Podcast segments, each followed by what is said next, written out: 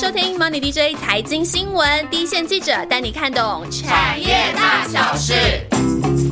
Hello，我是燕翔。上一集的节目哦，我们跟资深的会计师聊了碳权、碳费、碳税这些碳有价时代的一些基础的概念哦。相信听众跟我一样，对这些企业以后会增加的成本有一些比较清楚的架构哦。那目前台湾的经管会对企业碳排放的一个揭露的进度呢，今年开始是针对资本额一百亿以上的钢铁跟水泥业，就需要揭露个体报表里面的数字。那二零二五年到二零二七年会逐步的扩大，到二零二七年的时候呢，所有的上市公司都要完成碳盘查，那二零二九年要进一步的完成查证了。那在这个之前呢，其实蛮多的公司都已经提早应应了。那这一集呢，我们上个节目有提到，我们就是要请 MDJ 的团队来帮我们盘点一下受影响的产业公司有什么应应之道。所以这一集跟我们一起聊的来宾呢，一个就是跑过不少原物料产业的诗音，嗨，大家好。另外一个就是在碳权交易这个大逻辑之下呢，意外跳出来造纸产业很久被没有被人家讨论的主跑的建奇。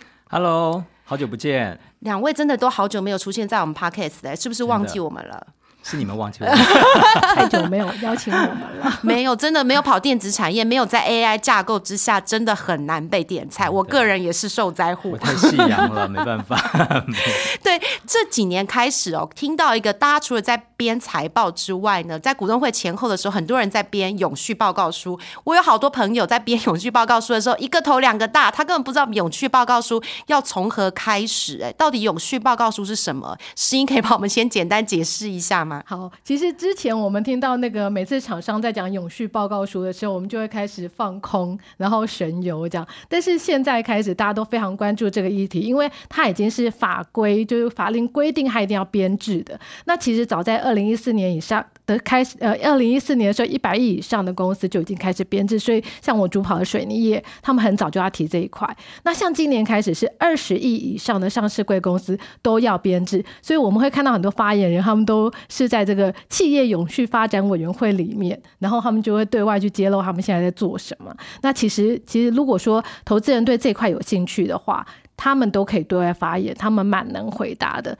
那再来就是说，永续报告书是不是什么时候要揭露呢？其实它是每年的六月三十号以前，它就要完成前一年的报告。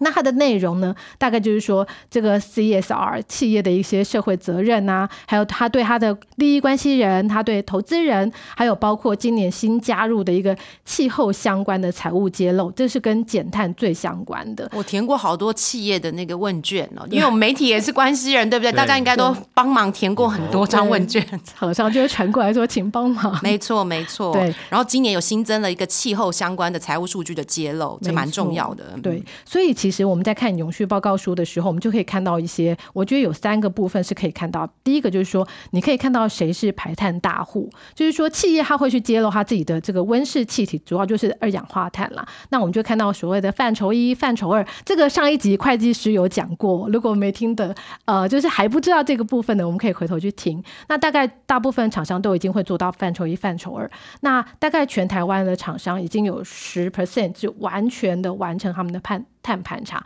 可是还有四分之一是还没有相关动作啦。那所以我们可以看到说，如果他有揭露永续报告书，他就会看到他的排碳状况。再还就是说，他可以看他的变化，他每年大概呃过去三年啊，或过去五年，他们有什么排碳的增减这样。那最后就是你可以看到他的计划，他最后还要怎么去实施实现他的二零三零年的碳中和，二零五零二零五零年的近零碳碳排的这些目标，他怎么去执行这样子。所以永续报告书可以看到蛮多东西，关于以后在这个近零排放时代的时候，包括刚刚诗音有提到范畴，至少范畴一跟范畴二它碳排放量是多少，这个部分至少我们会看到初步的数据。然后接下来就是说，它如果要达到阶段性的碳中和跟近零排放的目标，它有什么应应的对策？对，这个蛮重要。不过真的啦，必须说永续报告书随便一翻都是上百页的。对，如果他公他关心的公司有十家，真的看下来真的是一个要感觉是要闭关的工程呢。诗音可以先。教我们一下，说永续报告书有没有一些可以偷加波的方法？先看哪几页是最重要的。所以我们在看那个永续报告书的时候，确实哦，有很多就是这么厚的书里面，我们要怎么去看？其实是有一些小 paper，我来告诉大家有三个点。第一个就是你一定要呃先去看它的排碳量。那这个部分呢，这么这么多的页面，你要找它的排碳数字，其实是蛮难的。小 paper 就是我们直接拉到最末端的附录页，那这里它就会有表格，非常清晰的，你就可以看到它的 CO2 的排放量。这太重要了，你对就把最重要的放到最后一页，因为一百页我看了九十页，就都没有重点。所以其实就是它其实，在中间它会讲，但是其实都隐藏在里面。所以你拉到最后面的表格，像包不管是台泥啊、中钢啦，或者是台积电，他们其实在后面都看得到。那再来第二个 paper 就是你一定要看它有没有漂绿的嫌疑。漂绿哇，这个是一个新名词，好像也是环保有价化开始才出现的名词，对不对？对，也就是说，他们其实没有非常扎实在算自己的这个排碳，他们就可能就是呃，就是找一些机构，然后就随便的做，然后就应付一下说，哎，我有。所以我们在看他的永续报告书的时候，就是要去看一下他有没有跟国际的准则来接轨，有没有虚胖啦，或者它有没有修图啦。那就是说有有三个，我觉得自己呃，是我问下来，厂商觉得还蛮重重要的三个准则，一个是 GRI，它就是一个非财务的通用的语言，它就可以让全球的企业有一个精准的、精确的、透明的来揭露它自己的讯息。那第二个是永续会计准则 SASB，那它是会根据不同的产业的特性，然后去分析他们自己在永续这个议题上面的风险跟机会，然后来揭露一些指标。所以这也是国际会计准则他们 I I IFRS 非常重视的一个准则。那我自己觉得哦，在这里面最重要的一个准则是今年最新要求的 TCFD，它是一个气候相关的财务资讯揭露。所以也就是说，企业他自己去看一下他自己的风险啊，他去评估自己的策略之后，他会把他财务资讯导入。所以对投资人来讲，你就可以达得到一个可靠的财务衡量的资讯。那我举一个例子，台积电它去年就已经揭露了它的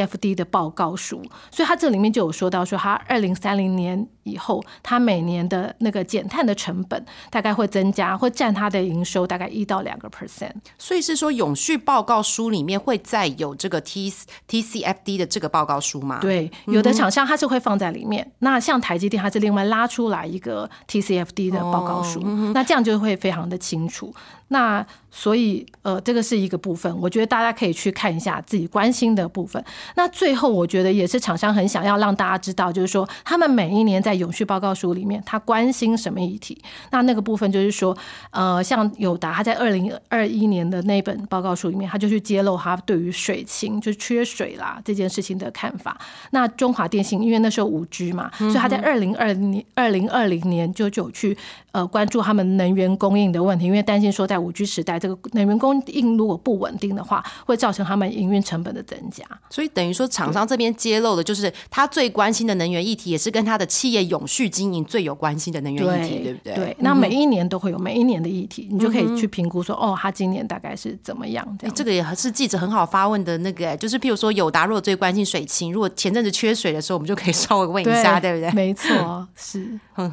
所以接下来这些永续报告书，刚刚诗音讲的，其实它里面透露了很多很多的新的讯息，包括说现在有一些新的，刚刚讲的那个呃 T T C F D 的这个部分，它就包括了气气候财务的资讯揭露，就比较完整的在里面，其实帮助投资人判断是一个蛮重要的讯息哦。不过我相信你们大家听下来都跟我有一样的感觉，要编一个永续报告书，还真不是一个简单的任务哎。那现在有些企业好像提供了一个这样子的服务给这些还不知道怎么开始的厂商，对不对？没错，因为我这边所跑的这个废弃物的处理的业者里面，有一家大厂就是八四二二的可宁味，它有转投资一家叫做大云永续科技。那这家公司呢推出了一个呃永续的环保平台，它也取得了国际查证机构 BSI 核发给它这个查核报告的认可。那他刚刚呃诗音所讲到的，不管是 GRI 啊、SASB 或者是 TCFD 这个平台都符合了要求，它能够提供完整的资料表单跟文稿，然后它是透过这个 AI 文稿。生成，还有国际准则的分析说明呢，能够协助客户轻松的去产出让人觉得很头痛的这个永续报告书，并且是经过这个系统自动计算云端的数据哦，可以降低人工去登录出错的风险，然后确保数据的资料啊跟报告书所揭露的一致性。它只要很轻松的做好日常的资料的搜集，就可以轻松的产出这个报告书。那这个平台呢，目前已经拥有三千多家的客户了，不管是在帮他们处理废弃物啊，或者产出这个永续的报告书。另外有两两百多家的废弃物的清运商跟处理商来加盟，那他的客户是呃。包括了像是半导体啊、封测啊、电子啊、化学食品都有。那叫得出名号、知名的客户，像是台积电啊、雅德克、群创跟中油等等都有服务哦。光是听到可以 AI 生成就觉得很高档，对不对？不要出错就好。你 应该把它放在 AI 概念股里面啊，因为它至少是 AI 生成报告的。啊不过刚刚讲的永续报告书里面，我们对于所有企业的碳盘查，它的碳排放量，我们就会有一个基础的概念。但碳排放量开始有了这个概念以后，接下来就是要算多少的成本了。那这些成本都开始，接下来都这些碳都变成有价了。包括我们台湾在明年开始要实施碳费，然后呃，欧盟呢从今年十月开始，它边境碳税也要开始施行。了，那这些部分呢，对于企业到底会有多大的影响？我们先从国内的碳费开始谈起好了。十一，你跑的很多原物料的厂商，是不是对这个其实其实都蛮多的，在准备看说到底环保署想怎么做？对，其实大家都非常关注，说明年如果国内那个碳费就要上路的话，那怎么办？他们怎么去应应？那他们当然也会去试算说他们可能会产生的这个成本。那以我大概先大家。大概让大家了解一下，国内现在的课税的基准，它就是超过二点五万吨，它它就视为是排碳大户，那它就会被课那个碳费。那所以大概台湾的。排碳大户大概就是电力啦、水泥啦、化工、钢铁这些。那包括当然用电量很大的台积电，或者甚至是友达这些也是。那我有私下跟厂商聊了一下，他们对于这个碳费的看法。他们是说，那个环保署之前有委托伦敦政经学院来给一些建议。那他们是说，建议台湾呃碳权一开碳费一开始收十块钱美金，那大概就是三百块台币。但是厂商私下也认为说，像新新加坡它一开始就是五块钱的新币，就大约是台币一百块，所以他们也是希望说台台湾有可以有从一个基础开始。那但是呢，他们心里也很有数啊，就是大概二零三零年就会达到达到每吨的碳费会大概碳权碳费会大概到九十八块美金。哇，九十八块美金很高。上一集的会计师其实他也有提到，他说碳费的概念，其实它应该是要让大家达成减碳的成效，而不是要造成企业经营的危机。所以，应该是要用这个碳费循序渐进的概念呢，让这个呃厂商知道减碳的重要性。那一刚开始，他他自己的观点，他也是比较觉得一刚开始的起征不要这么高啦。那可是要逐年增加，这个是一定的，就是这个以后排碳是越来越重视的议题。所以，到底起征的是呃起征的价格要多少的话，现在环保署好像还没定案，还没有对对。不过。一刚开始不会很高，慢慢逐年增加，这应该是一个国际上的趋势啦。然后我也看到一个永丰金投顾有做一个整理哦，它是用每公吨，刚刚就新一有提到说，现在很多人用十块美金，可能是一个产业界比较多在讨论的一个基准点，大概就是三百块台币的碳费做一些基础计算，个别产业碳费占营收的比重比较大的影响。那在呼应刚刚诗英说的，影响比较大的一定就是在电力业呀、水泥呀、啊钢铁呀、化学材料啊、炼油。这些都是它可能碳费真的上路以后，占它的营收比重会比较高的一些产业。那另一个除了台湾的碳费之外，因为台湾有很多的产品也是出口到欧盟去，所以欧盟如果要开始苛征这个叫做边境边境碳税，也就是他们讲的 C ban。台湾的厂商其实蛮多，也蛮会有影响的。对，其实这个部分也是现在大家开始对碳有感的、碳权、碳费有感的原因，因为马上就要去面临了。就说你如果产品到那边去，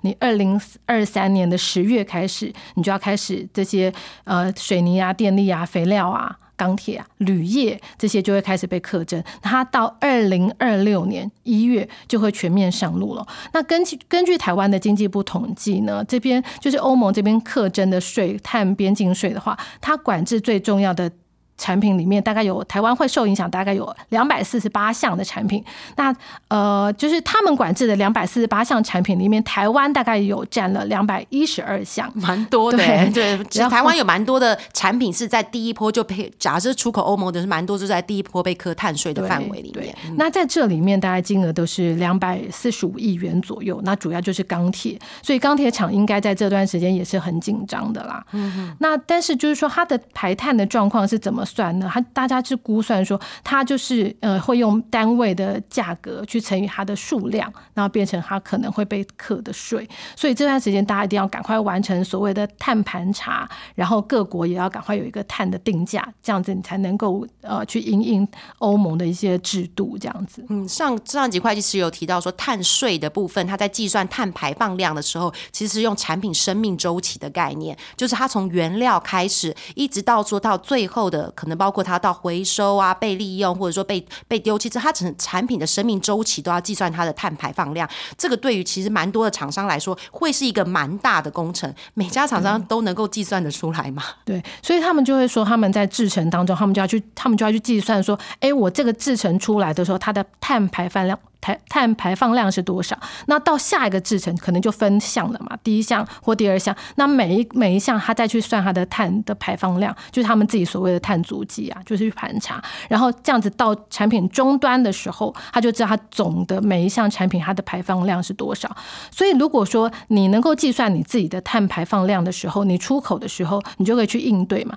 但是万一如果你没有办法的时候，那同样的产品你出口到欧盟的时候，他就会用他们当地。表现最差的百分之十的这些厂商，它的平均排放量来当做你的课税的基准哦，所以这是其实并不是非常的。呃，正确也是不是非常的公平？但是如果你不做，你可能就会被这样对待。等于说，他如果他有点惩罚，如果说你真的做不出来的话，他就是用最最差最差表现的成绩当做你的成绩，就对了。是是哇，这样子的话，所以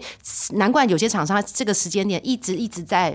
算自己呃产品的碳盘查的足迹，对不对？这个真的变得非常非常重要。那刚刚讲了国内的碳费要上路，然后包括那欧盟的碳税之后，这应运而生的另外一个概念就是碳权。那碳权上集也有提。到说，就是如果说你是减碳有成的模范生，你就会拿到一个权利，这个权利呢就可以。把它销售出售，它就是有一个出售的权利，可以卖给一些可能在碳权上面，它可能在碳排放还需要加强的一些后段班的学生哦。那这个全世界其实碳权最有名的就是特斯拉，特斯拉在做电动车，它每做一个电动车，其实就会拿到一部分的碳权。那它今年第一季揭露的财报最新的资讯呢，它光是碳权的销售的营收就超过五亿美金，是一百五十亿台币耶。所以他们就说，他卖电动车其实最赚钱的是碳权，电动。动车就半买半相送也是可以的，因为碳权的部分，其实很多的车厂如果以前是传统车厂，它需要买很多的碳权去平衡掉它传统车身的排碳量的部分嘛。那所以说，这个碳权有没有，其实对于全世界的影响蛮大的，对不对？是。对，所以其实大家都很关注碳权未来这个交易的问题，台台湾厂商其实也很关注。那我私下就跟台泥的董事长张安平请教过，说他对于这个碳权交易这件事情他的看法，他是强调我他非常的支持。为什么呢？因为他说，当碳权有价化，你必须要去跟人家竞价的时候，你才会对于减碳有感，你才会积极的去减碳。所以他们内部也去做了一个研究，说如果你有进行碳权交易的市场，跟没有进行碳权交易的这样子的减碳成效，五年下来会差异到百分之四十。对啊，这个其实我相信大家非常有感。以前一直说要垃圾减量的时候，大家就没感觉。但是当你说真的要买一些有价垃圾袋或什么，就是它真的有一些成本的时候，你就会认真这件事了。对，这是一个很好的例子。对，就所以这个碳权的时代开始呢，就有一个族群就开始跳出来，大家说他是碳权富翁。哎，建奇你还在吧？刚刚好像休息蛮久了。对，刚刚突然前面就有提到有一个族群，大家已经很久很久没有关心了，他突然跃升为碳权富翁，对不对？没错，就是从。这个蔡总统丢出了要成立自己的碳权交易所之后呢，这个族群就动了起来。尤其呢，华指为首哦。我们说这个华指的例子可以说是所谓的这个无心插柳柳成荫，因为其实他们在两岸都种有这个丰沛的森林的资源嘛。那其实最主要是为了要造纸所去使用的。那华指呢，在两岸植林的面积超过三万公顷，这个概念大概就是一个台北市的大小哦。种种这么多花，非常的大，但是多数都是集中在对岸的部分，因为在台台湾大概就。占占了大概十分之一左右而已，但是这合计起来的固碳量就超过了两百九十万公吨的所谓二氧化碳的当量。但是因为它每年都有砍有种嘛，那种的呢，这个呃吸收的这个二氧化碳可能超过它砍掉的这个可能减少这二氧化碳的一个贡献量，所以相比之下，每年大概都会增加一点点的碳汇。也因为说这个华指是整个造纸族群当中，它真正是拥有庞大森林资产的业者，所以我刚刚提到说，这蔡总统宣示这个议题之后呢，到上个礼拜五六月九号为止，这个华指的股价已经飙涨超过六成了，相当的彪悍哦。不过专家也是提醒说，在台湾呢，所谓的森林碳汇要转换成碳权，其实是要符合是人为去种植的人造林，而且它还必须是在二十二岁以下的年轻的树木才会有比较明显的碳汇的贡献，并且转换成碳权。那华子也表示说，它两岸的林地啊。当然都是自己种的，哎，因为说适合用在造纸的都是要十五年以内的比较年轻的树木为主。它在做法上就是分区的去轮流砍树，然后砍完了之后再种新的树，所以这样子一波下来呢，大概要超过十五年以上的老树，这个几率也不太大了。只不过呢，这个碳汇。并不直接跟碳权画上等号，这中间还必须要经过一道呢所谓碳抵换机制的查验手续，才能够变成碳权。那么预期在经过这道查验手续之后呢，碳汇转成碳权这个数字是会降低的。那么尤其在台湾种的大多是比较属于高经济价值的树木，所以如果说你要直接拿来换碳权，反而可能会比较远远不划算。另外，这个法人也提醒说，因为刚刚也提到说，它的林地大多数都是集中在中国嘛，在中国的部分呢，要经过国际的认证呢，才能够台在才能够在我们的台湾拥有碳权，所以目前看起来大概只有台湾这十分之一，大概一千多公顷会被台湾碳权交易所认可的可能性是比较大的。另外还值得一提的就是说，它除了重视种树之外哦，这华子呢，它也利用木质素来取代传统的石化能源发电，发的就是所谓的绿电了嘛。那它每发一千度的绿电就可以累积一张的绿电凭证，而且这个凭证可以从今年六月开始交易。一张呢，这个绿电凭证如果说是一千度电的话，一度电大概是两到五块钱好了。所以说预计它六月第一批可以交易的绿电凭证有超过两万张，那么后续每个月都会产生大概一万多张的绿电凭证可以交易，全部如果都拿来交易的话，大概一个月。因此会多了几千万的收入。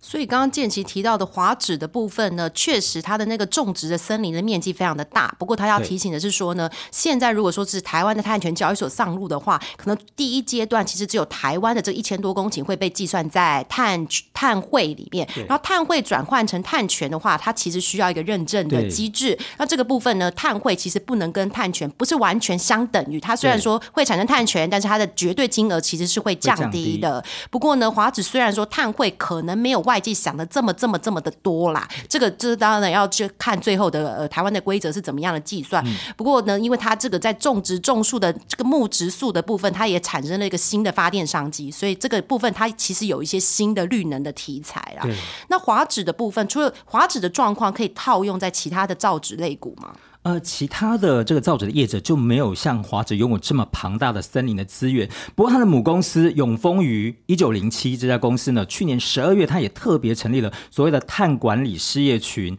它集合旗下的子公司跟桃园市政府呢合作，把龟山水资源回收中心是整件是整个厂整件转型为全台首座的绿能中心的 ROT 案哦。它每一年呢，早期可以发电五百万度，而且可以减少两千五百万吨的二氧。氧化碳的排放量，未来还有其他的外部的暗场可以陆续比照这样的模式，可以带来贡献。另外，一九零四的正隆，其实它是最早在二零零八年就成为了台湾第一家取得国际碳权交易的企业。不过，它已注册的这个呃碳权的公吨数大概是七点九万公吨。那么，它也是全台最大规模的回收纸的再生厂商。去年使用了一百五十七万吨的回收纸的再生，一年可以贡献减碳大概是九百一十万公吨。那另外再看到一家是一九零九的荣成哦，它因为也每年都改造生产设备来减碳，在二零二一年的时候，结余没有出售的碳权大概是二十八万公吨。那以每一吨呢，因为它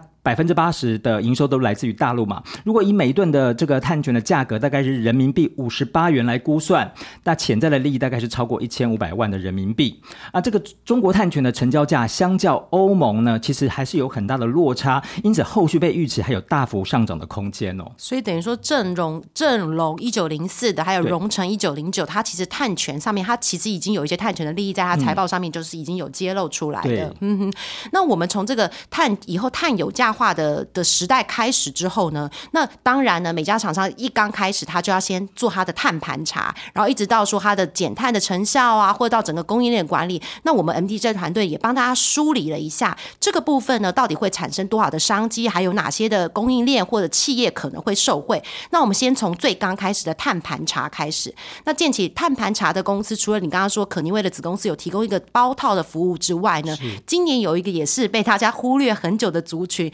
它今年中中间的中开始商机开始大暴增，听说每家的厂商案子是接不完的。对，而且这个族群呢，之前在这个碳权交易的概念被呃竞相追逐的时候，也飙涨了一波哦。我来整理一下，就是资讯服务业者，他们都争相的推出所谓呃碳盘查 SaaS 系统，像是六二一四的金城呢，它有一个产品叫做云端碳管理系统；六八七四的贝利也是因为碳盘查被熟知的这家公司推出了所谓碳管家。另外呢，六六八九的依云股有一站式的碳管理解决方案。而这个六七五二的瑞阳呢，有零碳云；另外六六九七的东杰资讯也跟美国的企业风险管理解决方案大厂 Workiva 合作推出了 ESG 的服务解决方案等等，都有这个商机。所以等于说，这些公司他们都提供了让客呃让所有的企业户能够做一些碳盘查的，跟而且跟国际接轨的一些系统服务。所以这些厂商呢，在因为现在刚刚诗音前面有提到嘛，欧盟今年十月要试行了这个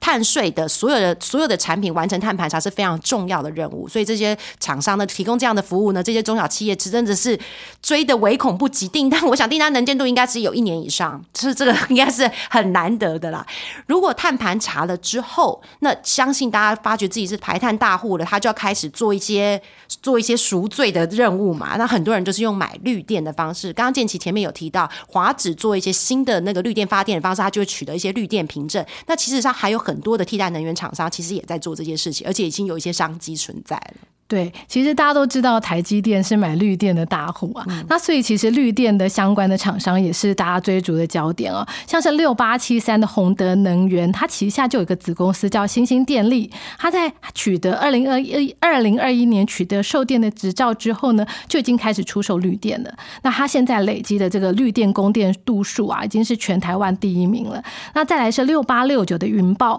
它也是子公司天能绿电，它也是二零二一年取得售电的执照之后呢，也开始出售给像是玉山金啦，还有一些国际的半导体大厂等等。那最后有一家是六八零六的森威能源，它是跟各类型不同的客户一起合作开发不同形态的太阳能电厂，然后呢，它也供呃提供客户一些绿电的销售服务。我的金融业真的很爱买绿电的，因为买绿电，他每每买一个绿电就要发一个新闻稿，因为这个好像现在听说很多的外资客户会看你 ESG 的成效，其实这个部分会变成是他自己的加分项。如果不符合的，他其实有些就不放在他的 list 里面了，也是真的是在做近邻。近零减碳这件事情已经变成资本市场，已经不是想象的议题，不是公益的议题，是变成一个必要的议题。那当然啦，就是除了说他买一些绿电来抵消他自己之之前做的一些排碳量的比较排碳的排碳比较大户的部分的话呢，那有些人也会在制程上面去做一些减碳的工作。我们有听过很多碳捕捉啊、碳中和啊，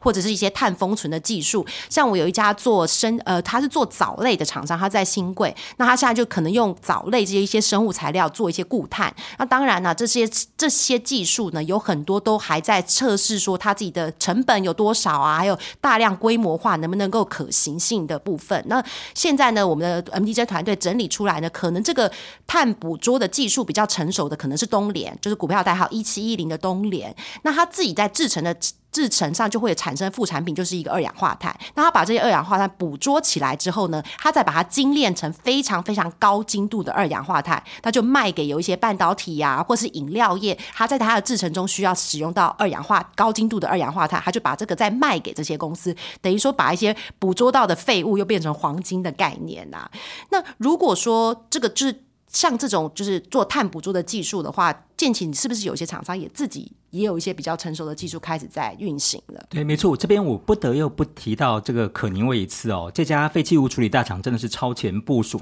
它另外还转投资了一家这个六九二三的中台资源这家公司呢，中台资源是不是有一点宗教感？呃对，但是它完全跟宗教无关，哦好 它也就是属于这个废弃物的焚化回收的一个厂商。那么这家公司呢，跟工研院有合作，所谓的烟道气的碳捕捉再利用，期望说能够产出在工应用的范围可以更广，而且比较具有高经济效益的所谓纳米碳酸钙。高价值而且是无害的产品，不过呢，目前是还在分阶段规划的阶段，还不在公司正式的营运范围之内，是未来可以期待的、可以追踪的项目。对，所以这些公司呢，其实都有相关的技术，可能在跟学员单位合作。那大家都在算说，跟其他的固碳成本、跟其他碳捕捉的成本、碳中和的成本，到底哪一项是比较可以大量运行的？那这些部分呢，MDJ 团队其实都持续的在帮大家追踪哦。那我们在讨论这个，在做打算要做这个碳有价题目的时候呢，我们的内部在讨论的时候，也在说，到底这个多什么时候全世界才会看到开始碳费啊、碳税都全面的上路？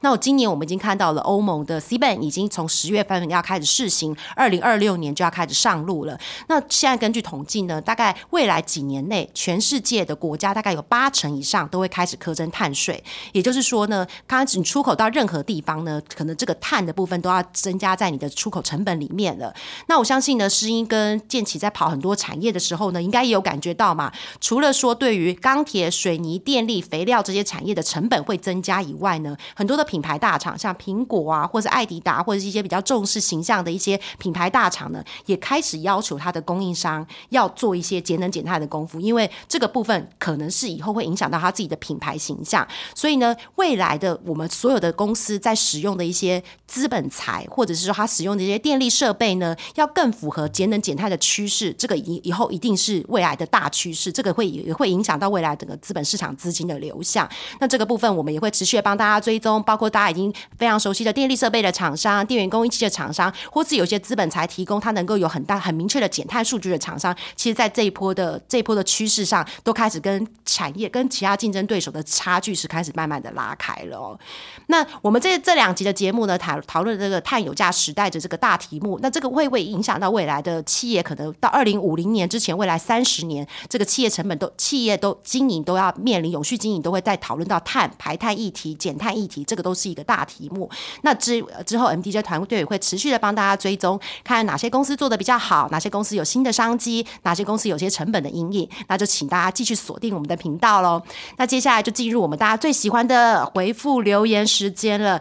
建奇一定要回答一下，就是每次都最想念你的忠实粉丝让 J。对，这位的确是我们 MDJ 的好朋友、哦。他留言表示说这，呃，因为上一期万万呃是做了股东会的一个大跟我聊呃股东会对整个呃总览这样嘛，所以他说哇，股东会的全集耶，包括像台积电啊、台达电、中钢、广达、远东集团，有一点点各种产业大整理的感觉。这也是回顾啊、呃产业全年的状态跟未来的发展，觉得万万跟燕翔花了很多的心力去研究，毕竟很多不是自己跑的产业。然后呢，这集蛮有闲聊的感觉，有点轻松，所以蛮棒的，加油加油！不过呃，这个后面他又提到了所谓的五月天，我不得不说，他真的跟我们是心有灵犀哦。他说五月天我真的是爱爆了，看过一次就会。就回不去了。然后你们的文创魂好热情，回头看看必应真的是飙涨。我为什么说我们心有灵犀呢？因为我们在录制这个 p a c k a g e 我小小剧透一下，我们呢即将要去呃这个 DJ 咖啡要去做这个必应的专访。虽然说这个股价近期已经涨多了，但是对于这个标股的下一步怎么走，大家还是要持续的关心哦。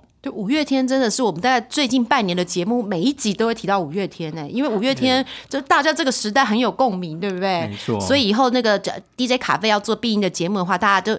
我也小小剧透一下，五月天的影片应该是占很大的篇幅吧。呃，希望喽 这是一种赚流量的方法精彩的，对对，那另外还有一个听众，他是我我这个这个听众 non top，我好像稍微比较少看到他留言。那他说我们的产业分析真的很棒，他针对不同产业的分类分析太佛心了，五星支持你们，谢谢你的支持，然后还要继续帮我们留言，不管什么粉什么是心情抒发都可以啦，随便。好，那我这边来回复一个 Mountain Jeans，他是说他是默默潜水的人，然后他说主持人跟来宾都很用心，然后万万跟燕翔以诙谐的、轻松诙谐的方法来说股东会紧张感，这样听起来很好笑，也很放松。那大家都不知道，其实燕翔是我们办公室最会说，就是最让我们常常呃笑的东倒西歪的啊，真的吗？我进去我都在说什么？